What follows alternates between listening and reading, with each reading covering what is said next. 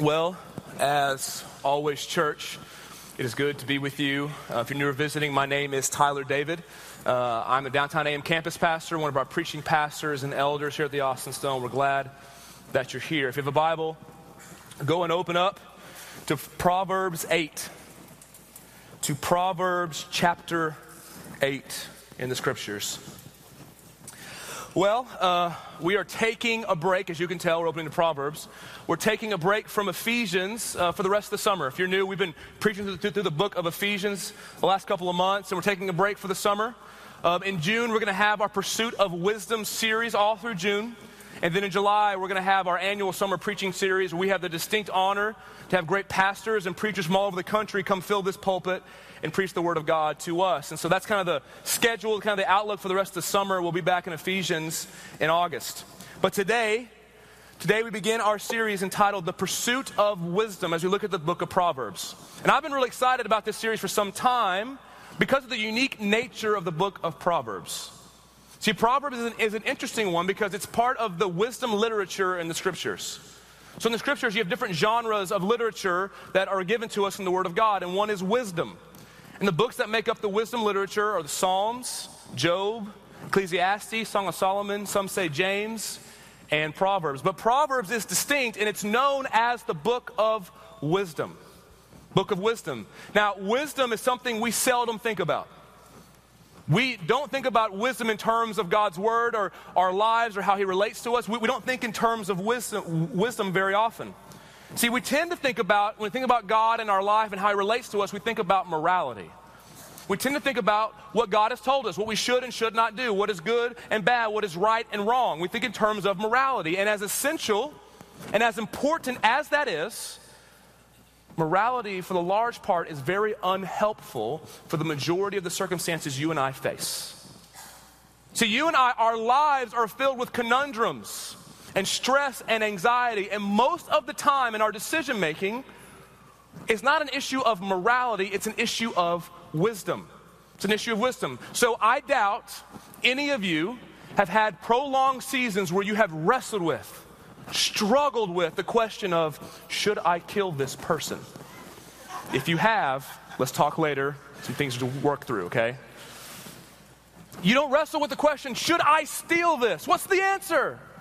Should I commit adultery? Like, we don't wrestle with those questions. Why? The answer is easy. The answer is obvious. The Bible's really clear. So, if those things happen, it's not because you didn't know, it's because you wanted to. But when it comes to our lives, what consumes our thinkings are not questions of morality, it's questions of wisdom. The questions that consume our thinking and we stress over questions like, where should I live? Should I date this person? Should I marry that person? Should, how should I raise my child? How do I respond to their outburst? Should I take this job or that job? Should I move? Should I stay? Should I invest in that or in that? And on and on I could go of these are the questions we wrestle with. These are the circumstances we find ourselves in where morality is not that helpful. What we need is wisdom. And even more importantly, these decisions will affect your life dramatically. Like you make the wrong decision on one of these questions, the outcomes could be disastrous. The outcome could be terrible for you. So, as important as morality is, it's not enough in these situations. No, what we need is wisdom. We need to understand there's a way that God made the world to work best. Now, I know for me, I could have used some wisdom on my first date with my wife. Could have used a lot of wisdom that I did not have. So I took, I took my wife out to lunch, our first date, and that night we reconnected and watched a movie, and it went amazing. It's a great date. Better than I ever thought. Killing it, right? It's great. But at the very end, at the very end of the date, I revealed that I lack some wisdom. So let, let me back up a little bit to give some preface. You understand what I'm saying. So with me, but back in the day, before I was married, before I was dating Lauren, I was always really insecure with the women that I dated. Really insecure. I'm, I was the classic kind of clingy guy. I was like, please don't leave me. I love you forever. Like, that was me. That was me. I'll be your best friend forever. Just don't leave. Like, that's what, that was me. And so for me, that first date with Lauren, we're at lunch, having a good time, then watch the movie, and the whole time I'm like, keep the insecurity down. Like, that's what I'm thinking. Don't show your cards. Play it cool. What's up, girl? Like, that's what I'm saying. Like, I'm playing it cool. Yeah, I don't care about you, whatever. Please love me. Like, that's what was going on. And, and so she, it went great. And so Lauren, at one point in the, in the date, tells me how interested she is in dating me. And I'm like, man, this is amazing. I'm feeling too comfortable. And then I get attached too quick. So at the end of the date, end of the date, I'm about to leave, movie's over, we're talking. I look at Lauren, and this is our first date. Look at her and I say, I really like you. Now, you hear that, you're like, that's not that bad. But I guarantee you, my eye said, never leave me. Like, that's what my eye said. Don't you ever leave. Don't you go dying on me. That, that, was, that was the situation that we had. And my wife, my wife responded the way that God knew that I needed to hear. She responded, I go, Lauren, I really like you. Puppy dog eyes, please respond. She goes, okay. okay. It's like, that's all you got? So we have, we have, that moment happened. She says, okay. And I go into a spiral of insecurity. And I get really awkward. I get really uncomfortable. And no lie, I go, oh, okay, well, I'm going to go. And I just left. I just left. I didn't know what to do. Now, in that moment, I didn't need morality, I needed some wisdom. I needed wisdom to tell me, hey, take it easy, big fella, first date, ease up. I needed wisdom to tell me that in the Proverbs, over and over again, what we're told is that a fool, a fool always says what's on their mind. A fool always says, Oh, I'm thinking it, I must say it. That's what a fool does. I should have read the Proverbs where it told me there's some wisdom in having a filter and having things saying, I shouldn't share that thought. Like, that's a good thing. That's wisdom. So when, I, so when I told Lauren how much I liked her, that wasn't sin, it just wasn't wise. And for all the situations like these where there's no clear right and wrong, it's not black and white, what you and I need is wisdom. We need wisdom, but we don't have that category in our thinking. We, we don't have that category to look at the world. And so, if we don't have that category, what will happen? You won't understand how God's word and who God is relates to you in these situations. You won't understand how God's word relates to these situations. So, you'll either misuse the Bible or neglect the Bible. In these situations, when it's not black and white, we tend to either misuse the Bible or neglect the Bible. So some of us in here, we tend to misuse the Bible. We tend to think and start thinking that in, in the scriptures, God's going to give us a direct answer to every question we have. That every situation, if I just read the Bible long enough, I'm going to find a way where God's going to give me a direct vision and wisdom and answer for every situation. So we do the, the Bible Ouija board method, okay? We take the Bible, we go, okay, Holy Spirit, I trust you. Close my eyes. There's the word, right? Okay, I need to go do this. So that, that's what we have in mind. Now, you may have never done the Ouija board method, but we do things similar. Go to a verse, take it totally out of context, and begin to say, This is why God wants me to make XYZ decision. We go to a verse, take it out of its context, and say, find a way for that to mean something for us because we think that the Bible gives us the answers to everything we need, every, every question we have, every circumstance we face. And here's what happens. In your mind, because you have that thinking, you begin to say, Well, God told me to do XYZ thing, but then XYZ thing ends up being a very bad decision. So who was wrong?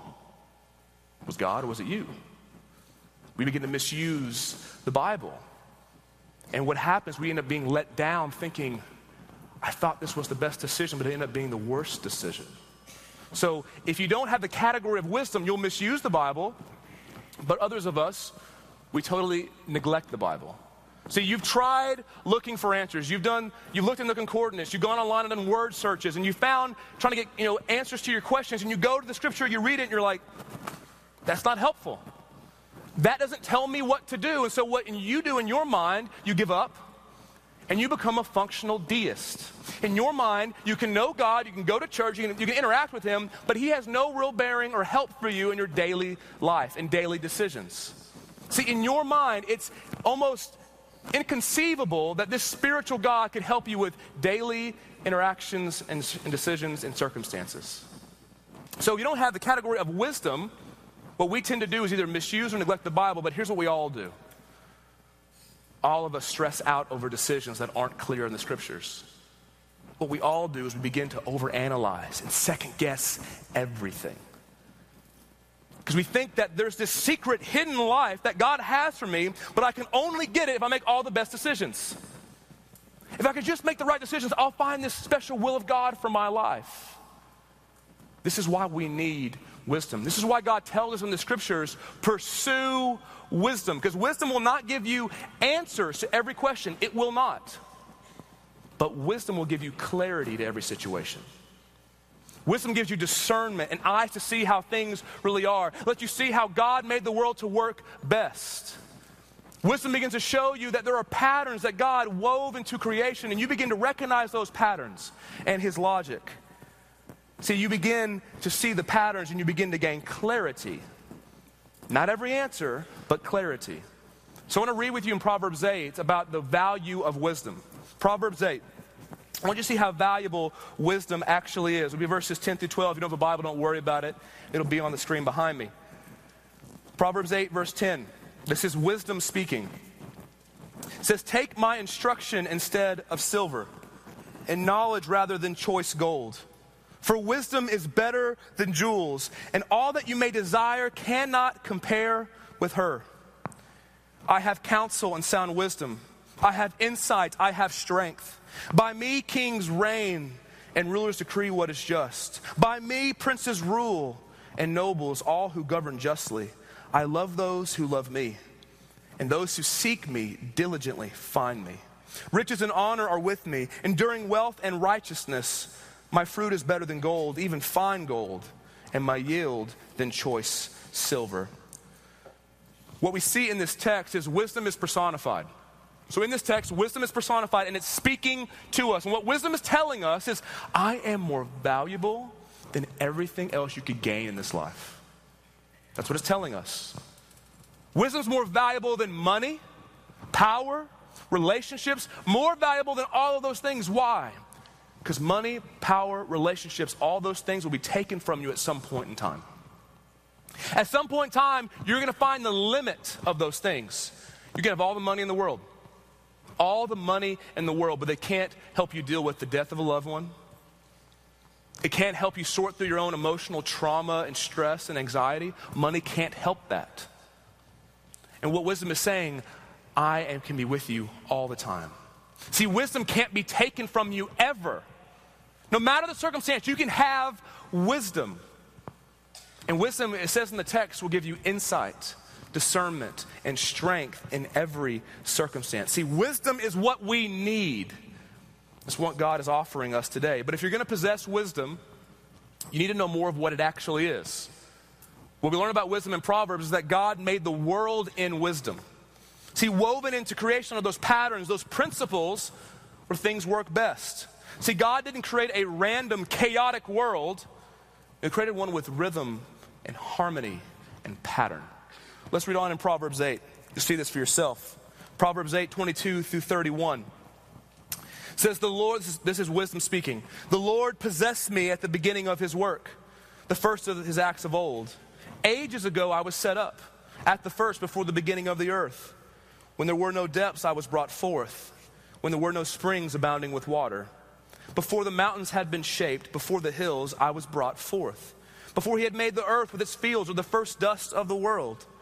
When he established the heavens, I was there. When he drew a circle on the face of the deep, when he made firm the skies above, when he established the fountains of the deep, when he assigned to the sea its limit, so that the waters might not transgress his command. When he marked out the foundations of the earth, verse 30, then I, wisdom, was beside him, like a master workman, and I was daily his delight, rejoicing before him always, rejoicing in his inhabited world, and delighting in the children of man. What do you see in this text? Before everything else was created, wisdom was there. Before everything was created, wisdom is there, that God makes the world through wisdom. In wisdom, He makes the world. So, what it means that God has made the world with a sort of logic to it. A sort of logic to it that there are particular patterns and actions and ways that tend to lead to the same results. Particular actions and ways tend to lead to particular and the same results. You can see this in the physical world with natural laws. See it really clearly. Let's take the law of aerodynamics. If you want to fly, you have to follow the law of aerodynamics. See, God has woven the logic of how flight works into creation. So if you don't follow the law of aerodynamics, you're going to crash. That's how it works. Well, Proverbs is saying the same is true with our lives. There are particular actions and attitudes and rhythms and disciplines that tend to lead to flourishing in your lives, in your jobs, in your relationships, in your spiritual relationship with God. So I, I, I want to give you two really quick. Two principles that wisdom gives us that tend to lead to success. First one wisdom says that those who are successful typically have worked hard. It's really clear in the Proverbs again and again that hard work tends to lead to success while laziness doesn't. I'll read them to you. Don't turn there. Proverbs 14 23. In all toil there is profit, but mere talk tends only to poverty. Proverbs 13 4. The soul of the sluggard craves and gets nothing, while the soul of the diligent is richly supplied. What do you see? God wove a pattern, a logic into the world that says hard work tends to lead towards success. I'll give you another one about parenting. Wisdom says that if you consciously train your child in the way they should go when they're older, they'll walk in it. That if you think about it and say, I want to teach them what is good, right, true, and beautiful, that over time, eventually, they will walk in those truths. Look at Proverbs 22 6. Train up a child in the way he should go. Even when he is old, he will not depart from it. That's the logic God has woven into creation. Now, now, this is the part where if you've tuned out, listen to this, is really, really crucial. It's really crucial for you to understand that there is a difference. There's a difference between the wisdom of God in Proverbs and the promises of God in the rest of the scriptures. The wisdom of God in Proverbs is distinct from his promises in the rest of the Bible. See, God's promises that he's made in the scriptures, he's made through Christ, his promises are going to happen. His promises are going to happen all the time. So, a promise like Jesus at the end of Matthew 28, when he's resurrected, he looks at the, the, the disciples and says, Behold, I am with you always to the end of the age. That's a promise. That's a promise. It's going to happen. The promise of God's love in Romans 8 that says nothing in all of creation can separate us who are in Christ from the love of God in Christ Jesus. It's a promise. The promise of forgiveness of sins in 1 John 1 9. If we confess our sins, He is faithful and just to forgive us our sins and cleanse us from all unrighteousness. Promise. It's going to happen. Always true, all the time. Wisdom is different. The wisdom in Proverbs is different. Wisdom tells us what is generally true, what is generally true, but there will be exceptions. There will be exceptions. See, God made the world to work a particular way, but guess what? Sin ruined this world. So now things don't work the way they're supposed to all the time. Now things, now this fabric of creation is frayed and certain patterns stop. And they don't produce the results they're supposed to all the time. So take hard work, for example. Generally, hard work leads to success. But there are hardworking people in this life who still struggle to be successful. Why? Because of discrimination, because of societal oppression, because of disability, because of lack of education, all sorts of things. You can be hardworking in this life and still be unsuccessful. Take parenting, the illustration of parenting. Generally speaking, if you train a child in the way they should go, they're not going to depart from it when they're older. But we know people in this room who had bad parents, and yet you're walking in the truth of the gospel. You're a healthy, responsible adult, and your parents weren't great. And vice versa. We need to hear this as a church. There are parents who train their children, they do it the best they ever could, and their kids still walk in destructive ways. There are exceptions. Wisdom tells us what is generally true. What's generally true. It doesn't give us all the answers, it doesn't offer any guarantees. But wisdom is saying, I want to know the, the patterns in this world and closer align my life to them. They're not promises, it's wisdom. They're different from one another. And as you read the scriptures, God begins to show you these patterns. And as you read the Bible, what becomes abundantly clear is that knowing wisdom and having wisdom is more than just knowing Proverbs. It's more than just knowing Proverbs. Like, it's not less than that, but it's more than that. See, when you read the scriptures, you begin to find that in all the patterns, and all the principles, and all that's going on in the world, there's one particular pattern weaved throughout all of them. That there's one pattern, one logic that is in everything God has ever made, everything God has ever spoken, everything God has ever done. And what you begin to realize is that wisdom is not about fundamentally memorizing a teaching, it's about knowing a person. That wisdom fundamentally starts not with memorizing a teaching or a pithy statement, but in knowing a person. What you find in the scriptures is that the world works best when Jesus Christ is at the center of it. That's what you find. God made everything to revolve around Him. It works best when it revolves around Him. See, what you find in the scriptures is that the wisdom of God is personified, embodied in Jesus Christ. That all wisdom is found in him. I'll read it to you. Don't turn there. 1 Corinthians 1:30. And because of him, God, you are in you are in Christ Jesus, listen, who became to us the wisdom from God. Wisdom from God. He is wisdom. He doesn't just teach us wisdom, he is wisdom. Look at Colossians 2 2 through 3. It says that their hearts may be encouraged, being knit together in love, to reach all the riches of full assurance of understanding uh, and the knowledge of God's mystery, which is Christ, verse 3, in whom are hidden all the treasures of wisdom and knowledge. All wisdom, all knowledge is hidden in Him. You can never have the wisdom that you need in all these circumstances in your life if you don't know wisdom himself, Jesus. He is the wisdom of God.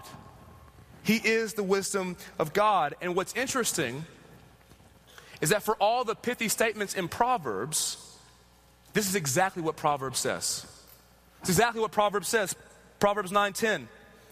The fear of the Lord is the beginning of wisdom, and the knowledge of the Holy One is insight.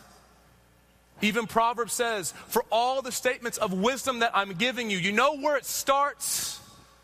Knowing wisdom himself. Knowing God rightly, fearing him properly, revering him as he should be, admiring him, praising him. It starts with that. And wisdom flows down. Why? Because God's the fountainhead. Everything else finds its meaning, its purpose, its value, its function. Everyone in this room finds our meaning, purpose, value, and function in light of Him. That's how we figure it out. You can't understand what job to take. You can't know who to date and who not to date. You can't understand these things if you don't know who He is first. It all flows from Him. And the way you know God rightly is through Jesus. Now, it's counterintuitive, but listen to this. It's counterintuitive, but you don't gain wisdom by analyzing your situation over and over again. You don't gain wisdom by just analyzing it, your situation over and over and over again. You gain wisdom by starting with analyzing who God is over and over again. That's where clarity begins to happen. We reverse it. We go, okay, I'm going to analyze and stress and think about the situation over and over again, and I'll get to God later.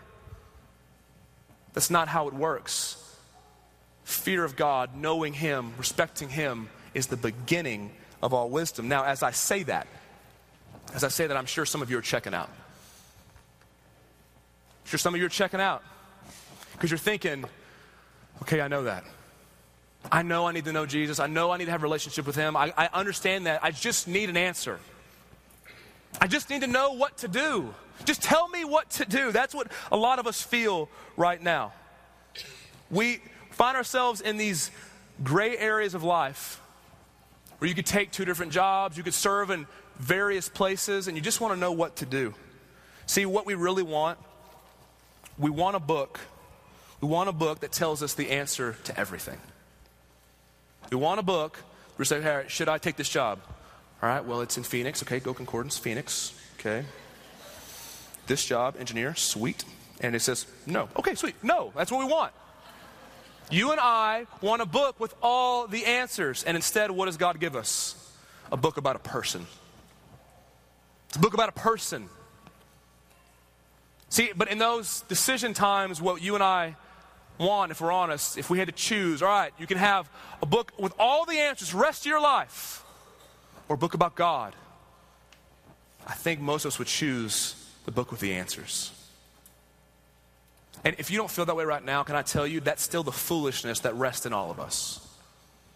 All of us want to get what we want without having to interact with God. I want your wisdom, but I don't have to talk to you. I don't have to worship you and know you. Just give me the answers. I don't want to worship you. I just want you to tell me what to do. See, we have this natural aversion to intimacy with God. This natural gag reflex to intimacy with God. And so what happens, we push him away to figure out the information, but guess what we just did? When you push God away, you push wisdom away. That's what we do. We push him away, and with him goes wisdom. See, I'm so thankful. I'm so thankful that God did it this way. So thankful that, that you have to know Him first before you understand wisdom because that's the only way we would be satisfied. That's the only way you and I would ever be happy. Because here's the thing you could know the right answer to every predicament you'll ever face and still be left wanting. You could. You know the answer to everything you ever struggle with, and you still be left wanting. You have longings burned into you that no amount of practical information can fix, that no amount of how to's can satiate.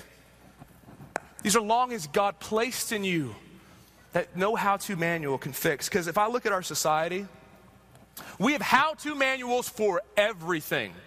For everything. How to shop, how to eat, how to have sex, how to do this, how to do that. How to on everything. 107 ways to do this better. 127 ways. I mean, so many ways. How's that helpful? But there's all these how to manuals, so many of them, and yet I don't think people are any more confident that they're doing the right thing. Do people seem less stressed in our society? People seem less anxious. They have a lot of how to manuals. No. You can know every answer and still be left wanting. See, you're not made for a how to manual, you're made for a relationship with God. That's a fundamental thing human beings have to realize. In our culture, we think, tell me what to do and that'll fix me. And God says, no, you need to know me first, that'll fix you. That's what God is telling us. It's counterintuitive. But when we get to know this God, we get eternal life. Eternal life that stays consistent because un- it can't be broken, it can't be diminished, even in unclear situations. John 17, 3. And this is eternal life that they know you, the only true God, and Jesus Christ, whom you have sent. Eternal life is not a how to plan, it's a relationship. Knowing God is what you're after ultimately. And it's in this relationship where wisdom begins to flow for all of your life. See what God does? He begins to take our blinders off and we begin to see the world as He sees it. But guess what? He doesn't give you all the answers. I know for a lot of us, we think, okay, once I get to know God, He's going to tell me everything I ever need to know. I'm going to get the answers to everything. I'm never, I'm never going to be left in a conundrum ever. That's not true. That's not true. God doesn't promise to give us all the answers. He promises to give us satisfied hearts that are less worried about having all the answers. Only He can have all the answers. And it's an infinite amount of information. You and I can't possess that. He gives us a satisfied heart that trusts Him more and says, But I know you do. I'll trust you. See, seeking wisdom always starts with seeking God. Seeking wisdom always starts with seeking God. So I want to close with a couple of practical, really practical things that you and I can do to start pursuing wisdom in our relationship with God. And let me tell you, these are incredibly simple. I'm not going to blow your mind with any of these probably. But can I tell you this? In my experience, in the experience of all those who've gone before us in the faith, what we lack most often is doing the simple things. Usually, it's the simple things that are the most difficult to do. So, I want to give you three really simple things and we'll be done. First, first, read your Bible as often as you can.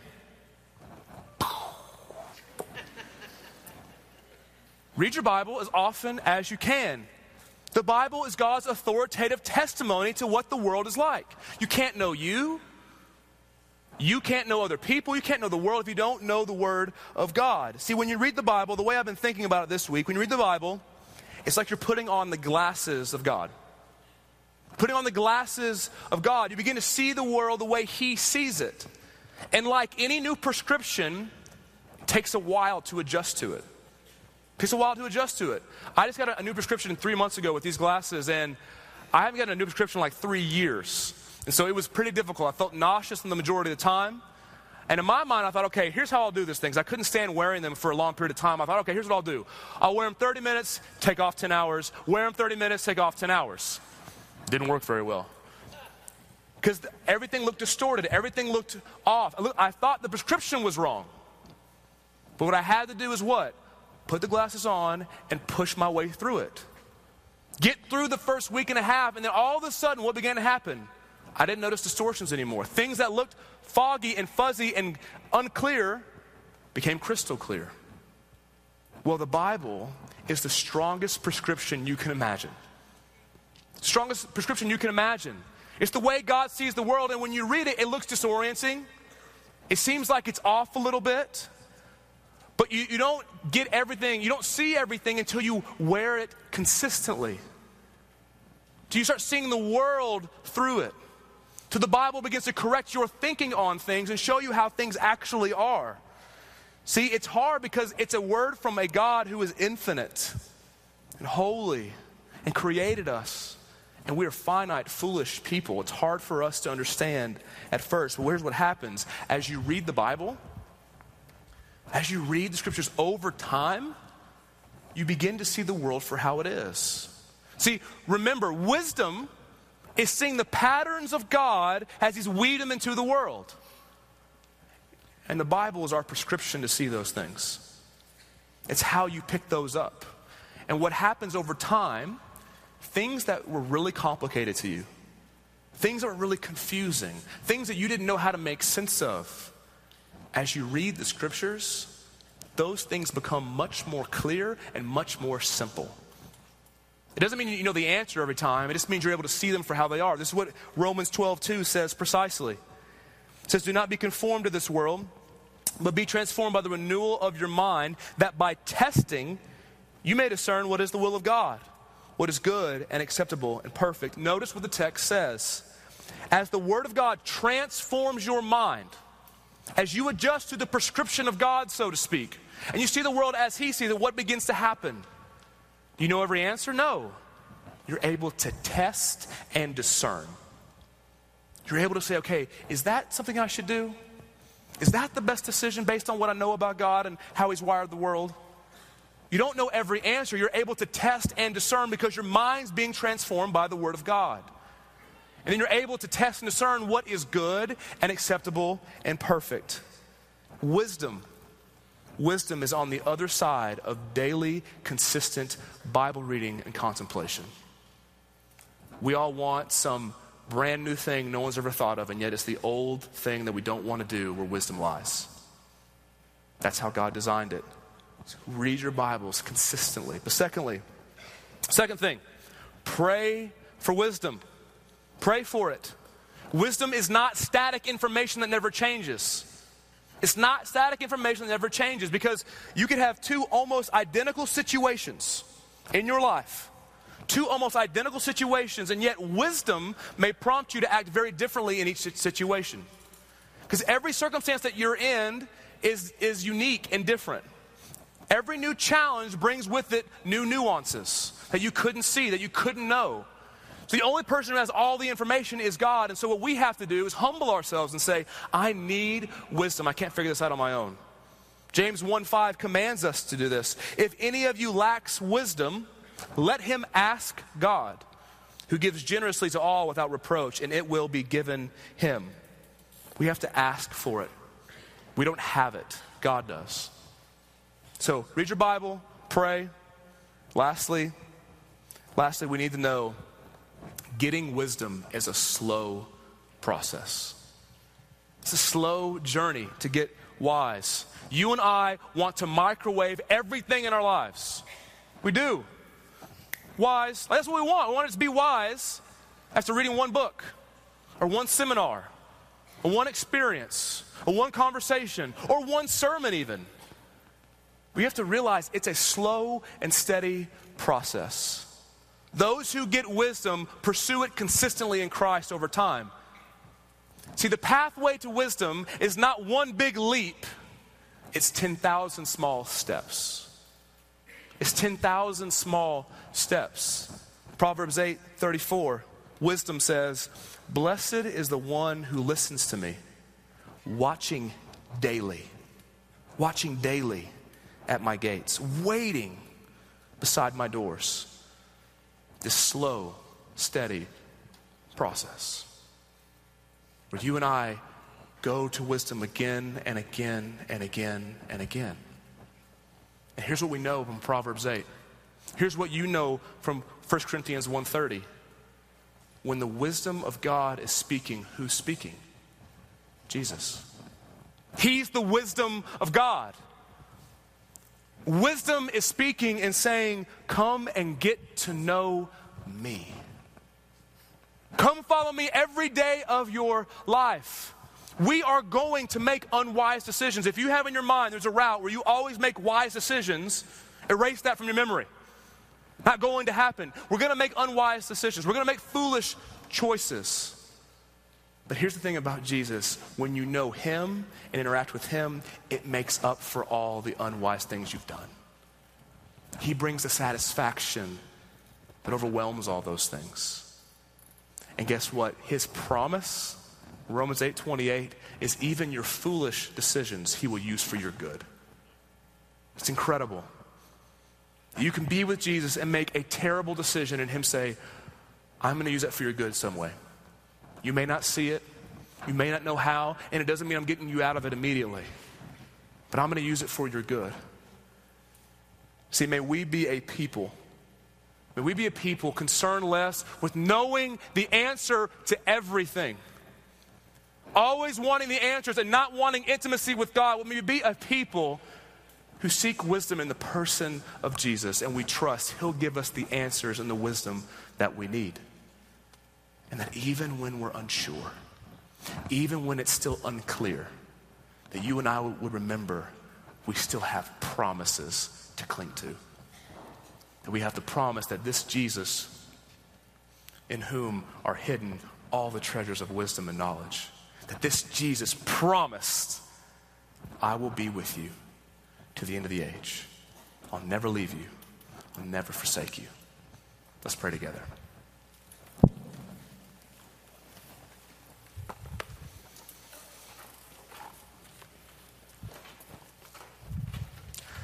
Father, we want to confess that we're unwise people.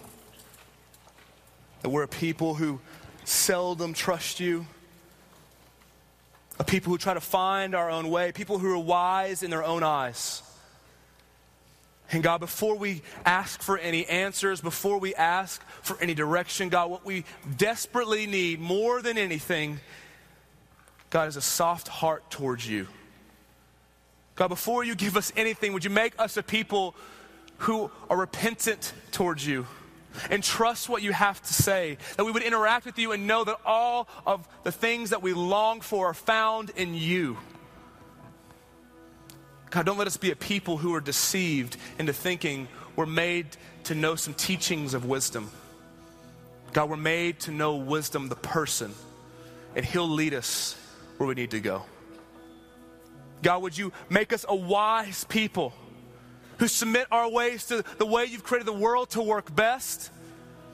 And God, would you lead to flourishing in our relationships, in our jobs? But God, would you do that so we could be more generous? Would you do that so we could show this city it's not because we've made good decisions? It's because we have a very wise God who's very kind to us. God, save us from being a people who want wisdom for our own glory. Make us a church that wants to be wise so everyone can see how great you are, God. Save us from that. Because happiness and joy and purpose is found in you, in you alone. Thank you that you've given us your word to know these things. In Christ's name we pray. Amen.